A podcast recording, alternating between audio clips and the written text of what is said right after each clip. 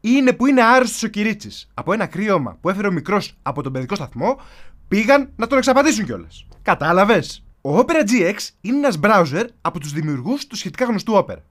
Η έκδοση GX υποτίθεται είναι σχεδιασμένη ειδικά για browser gaming. Ή μήπως δεν είναι έτσι τα πράγματα; Όχι, στην προκειμένη περίπτωση είναι ακριβώς έτσι τα πράγματα. Όμως υπάρχει μία απάτη αυτό το διάστημα που δανείζει το όνομα του συγκεκριμένου browser. Η απάτη αυτή απειλεί μικρά και μεσαία κανάλια στο YouTube, μεταξύ των οποίων και το δικό μας. Γεια χαρά σε όλους, είμαι ο Άγγελος Κυρίτσι, ο παρουσιαστής που είναι σχεδιασμένο ειδικά για gaming. Με ένα κόλλο αρκετά φαρδί για να μπορεί να κάθεται με τις ώρες. Ολοκληρωτική έλλειψη φίλων που του δίνει άπλητο ελεύθερο χρόνο. Και φυσική μυρωδιά σώματος που αποθεί οποιονδήποτε προσπαθήσει να τον σταματήσει από το να παίζει. Σε αυτό το βίντεο θα δούμε πώς ακριβώς εκτιλήσεται η απάτη του Opera GX, τι θα πρέπει να προσέχουμε και ποιες είναι οι επιπτώσεις. Για ηλίθιους! Τι είναι Opera GX? Σύμφωνα με την επίσημη σελίδα opera.com κάθετος GX, σε δική μας μετάφραση. Ο Opera GX είναι μια ειδική έκδοση του Opera Browser που έχει σχεδιαστεί ειδικά για gamers. Περιλαμβάνει μοναδικά χαρακτηριστικά, όπως περιορισμού στη χρήση επεξεργαστή, RAM και δικτύου, και θα μας βοηθήσει να έχουμε το μέγιστο και στο browsing και στο gaming. Αν αναφωνείς, μπράβο, αυτό μας έλειπε, σίγουρα δεν είσαι ο μόνος. Κάπως έτσι ήταν και η δική μου αντίδραση. σω με λιγότερο ευγενικά λόγια. Όπως και να έχει, το γεγονός είναι ότι πρόκειται για ένα browser ο οποίος υπάρχει και μπορείς να τον κατεβάσεις δωρεάν. Οπότε, αν παίζεις αρκετά browser games και αναρωτιέσαι τι διαφορά θα σου κάνει, κατέβασέ τον, δοκίμασέ τον και γράψε στα σχόλια. Μπας και μάθουμε κι εμείς. Εγώ προσωπικά δεν θα μπω ούτε σε αυτόν τον κόπο. Να σημειωθεί επίσης πως οι δημιουργοί του Opera ενδιαφέρονται ενεργά να προωθήσουν το συγκεκριμένο browser μέσω χορηγιών. Μια υπηρεσία η οποία συνδέει κανάλια με χορηγούς, που ονομάζεται Matchmade, μας είχε προσεγγίσει για την προώθηση του συγκεκριμένου browser το Μάιο του 2021.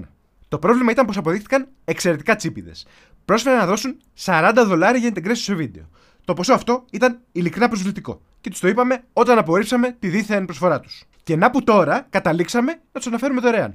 Τι να πεις. Όπως και να έχει, η ειλικρινή μας άποψη είναι πως το όλο concept ενός gaming browser είναι από τις μεγαλύτερες μπουρδες που έχουμε ακούσει ποτέ. Όπως είπαμε όμως, τζάμπα είναι. Άμα θες, δοκιμάσέ τον. Δεν έχουμε διαβάσει κάτι αρνητικό για αυτόν, αλλά ούτε και κάτι θετικό. Η απάτη του Opera GX. Λίγο μετά τα μέσα Φεβρουαρίου, μας έχετε ένα email το οποίο από την πρώτη στιγμή βρωμάει πω είναι απάτη. Βρωμάει χειρότερα και από τον Κυρίτσι άμα τον αφήσει στον ήλιο. Ένα συνδυασμός από βρυσοδεψίο, υδρωμένη κάλτσα και σάπιο λάχανο. Δεν θέλεις να ξέρεις πόσα τέξ μου πήρε για να προφέρω το βρυσοδεψίο. Πρώτον, ο τύπος έχει γράψει το όνομά του στο θέμα του email. Manager Louis Parker. Στο όνομα, όπως το λέει, έχει αξερό marketing. Δεύτερον, πέρα από το θέμα του μηνύματος, στο σώμα υπογράφει αποκλειστικά ως ο manager του Opera Software. Τρίτον, η διεύθυνση email του αποστολέα δεν είναι στο opera.com, αλλά στο lapos.net, που είναι τα γαλλικά ταχυδρομεία. Αν τώρα βγει κάποιος ξυπνάκι να πει πως είναι εύκολο να κάνεις spoof τη διεύθυνση του αποστολέα και να βάλεις μια ψεύτικη στο μήνυμα, στην προκειμένη περίπτωση υπάρχουν δύο προβλήματα. Ηλίθιε, δίθεν ξερόλα. Το ένα πρόβλημα είναι πως το spoof είναι πρακτικά εγγυημένο πως θα στείλει το μήνυμα κατευθείαν στο spam. Το συγκεκριμένο μήνυμα μας ήρθε κανονικά. Δεν το έπιασε κανένα φίλτρο. Το δεύτερο πρόβλημα είναι πως αν παρατηρεί προσεκτικά, το μήνυμα δεν περιέχει ούτε ένα σύνδεσμο, που επίσης βοηθάει στο να μην πάει στο spam. Ουσιαστικά, αυτοί που το έστειλαν ήθελαν να ενδιαφερθούμε και να τους απαντήσουμε. Έπρεπε λοιπόν να έχουν μια αληθινή διεύθυνση email για να λάβουν την απάντησή μας. Με τη βεβαιότητα λοιπόν από την πρώτη στιγμή πως πρόκειται για καραμπινάτη απάτη, είπαμε να διαπιστώσουμε τι ακριβώς είναι η απάτη. Το δεύτερο μήνυμα. Στέλνουμε λοιπόν στον manager Louis Parker, manager του Opera Software, πως δήθεν μας ενδιαφέρει η απάτη του. Επειδή μεσολάβησε Σαββατοκύριακο και φαίνεται πως ακόμα και οι απαταιώνε εργάζονται πενθήμερο, μας απαντάει τη Δευτέρα. Fun fact. Η Έλενα, που είχε αναλάβει την επικοινωνία, πήρε την πρωτοβουλία να υπογράψει σαν Manager of PC Steps. Επίσης, από τα στοιχεία της απάντησης, στην ημερομηνία και τα σχετικά, φαίνεται πως ο Λούι Πάρκερ έχει όλο την υπολογιστή στα γαλλικά. Αυτό δεν σημαίνει απαραίτητα πως ζει στη Γαλλία πιθανότατα ζει σε κάποια γαλλόφωνη χώρα της Αφρικής, που να έχει υπάρξει στο παρελθόν απικία της Γαλλίας ή του Βελγίου. Σε 10 αφρικανικές χώρες τα γαλλικά είναι η μόνη επίσημη γλώσσα. Μάλιστα, η λαϊκή δημοκρατία του Κογκό, το πρώην Ζαΐρ, είναι η μεγαλύτερη γαλλόφωνη χώρα στον κόσμο. The more you know. Αν θεωρήσει πως το να υποθέσουμε πως ζει στην Αφρική είναι ρατσιστικό, αρκεί να αναλογιστείς πόσου υποτιθέμενους πρίγκιπες έχει η Νιγηρία. Στην οποία Νιγηρία, σημειωτέων, η επίσημη γλώσσα υποτίθεται πως είναι τα αγγλικά. Αλλά στην πραγματικότητα μιλάνε 525 γλώσσες. Καλά. Μοιράζω γνώση απλόχερα σήμερα. Και τσουρελάκι δηλαδή. Όπως και να έχει, το δεύτερο αυτό email ήρθε με ένα PDF συνημένο. Για να ανοίξουμε αυτό το συνημένο, πήραμε κάθε πιθανό μέτρο ασφαλείας που μπορούσαμε να σκεφτούμε. Γιατί υπήρχε καλή πιθανότητα να είναι μολυσμένο. Δεν πρόκειται να αναλύσουμε τα μέτρα ασφαλείας που πήραμε, γιατί πολύ απλά δεν συνιστούμε σε κανέναν να ανοίγει συνημένα που προέρχονται αποδεδειγμένα από πατεώνε. Εν πάση περιπτώσει, στην προκειμένη περίπτωση το συνημένο ήταν ασφαλές.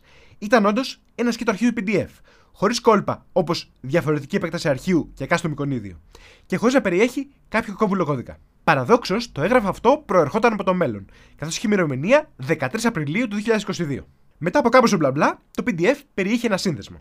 Υποτίθεται πως ο σύνδεσμος οδηγούσε σε ένα αρχείο για την τιμολογική πολιτική της εταιρείας για την πρόθεση.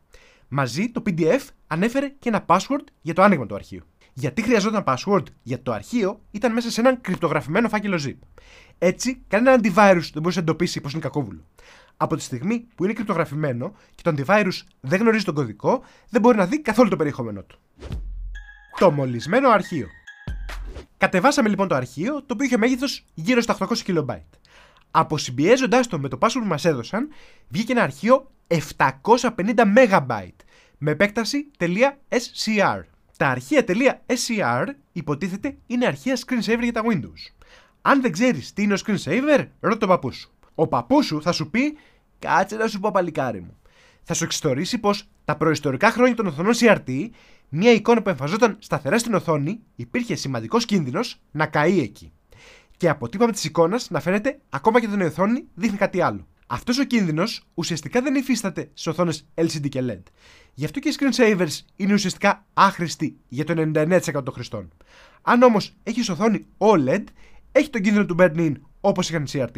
Εν πάση περιπτώσει, προφανώς το συγκεκριμένο αρχείο των 750 MB δεν ήταν αρχείο screensaver. Αυτά τα αρχεία με επέκταση .scr είναι δυνατόν να περιέχουν κακόβουλο κώδικα, όπως και στην προκειμένη περίπτωση. Διατηρώντας τα μέτρα ασφαλείας, η Έλενα επιδίωξε να τρέξει το αρχείο για να δει τι θα γίνει. Τρέχοντάς το, δεν φάνηκε να γίνεται τίποτα, που είναι κάτι ιδιαίτερα συνηθισμένο για μολυσμένα αρχεία. Και επειδή ήταν εκτελέσιμο αρχείο, δεν υπήρχε εύκολος τρόπος να δούμε το περιεχόμενό του, όπως ας πούμε αν είναι κάποιο είδους αρχαίο script. Επίσης, με μέγεθος 750 MB, παρά ήταν μεγάλο για το ανεβάσιμο στο Virus Total, που ήταν και ο λόγος που ήταν τόσο ογκώδε. Αν κρίνουμε από το ποσοστό συμπίεσης όταν ήταν ακόμα στο zip, το μεγαλύτερο μέρο του όγκου ήταν μηδενικά στον κώδικα. Τι παθαίνει το θύμα; Για καλή μας τύχη, στο φόρουμ του γνωστού site TechSpot βρήκαμε τι ακριβώς παθαίνει κάποιος που τρέχει το συγκεκριμένο αρχείο χωρίς κάποιο μέτρο ασφαλείας. Το μέλος Viganda C, ή κάπως έτσι, αναφέρει πως η σύζυγός του την πάτησε και έτρεξε στο αρχείο. Ενώ το antivirus δεν έβρισκε κάποια μόλυνση, κάθε λίγες μέρες κάποιος προσπαθούσε να αλλάξει τον αριθμό τηλεφώνου για ανάκτηση λογαριασμού στο Gmail. Στόχος του ήταν να κλέψει ολόκληρο το λογαριασμό Google και κατ' επέκταση το κανάλι στο YouTube. Με αφορμή αυτό, η Έλενα κάθισε και εξέτασε σε βάθος πώς ακριβώς λειτουργεί το συγκεκριμένο malware. Σκοπεύει να μοιραστεί τα ευρήματά της σε ένα δικό της αναλυτικό βίντεο. Όπως και να έχει, αυτή είναι η δεύτερη φορά που μας προσεγγίζουν απαταιώνες για να μας κλείψουν το κανάλι. Χωρίς όμως αυτή τη φορά να αναφέρουν τον Danny DeVito. Γενικά, από απάτη στο ίντερνετ, άλλο τίποτα. Και κάθε μέρα δημιουργούνται και νέε παραλλαγές τους. Χρειάζεται λοιπόν τεράστια προσοχή. Ειδικά αν η εργασία μας είναι στο ίντερνετ με τη μορφή μιας ιστοσελίδας ή ενός καναλιού στο YouTube. Εσάς, ποια είναι η άποψή σας; Θα προσέχατε από την αρχή τα σημάδια πως πρόκειται για απάτη; Έχετε κάποιον φίλο που τον έχει πατήσει, δεν τον ξέρουμε, είναι από το χωριό; Γράψτε μας στα σχόλια. Αν σου άρεσε το βίντεο, ξέρεις τι να κάνεις. Αν δεν σου άρεσε το βίντεο, καλύτερα όποιο μήνυμα στέλνεις να το στέλνεις κρυπτογραφημένο. Αλλιώς το antivirus θα ξέρει πως είσαι πιθανός ανεπιθύμητο άτομο. Τι πιθανός; Τέρμα ανεπιθύμητο. Όσο δεν πάει. Α, και μη στείλεις το password για την αποκρυπτογράφηση. Κανείς δεν ενδιαφέρεται για το τι έχεις να πεις. Είμαι ο Άγγελος Κυρίτσι και μέχρι την επόμενη φορά να περνάτε καλά.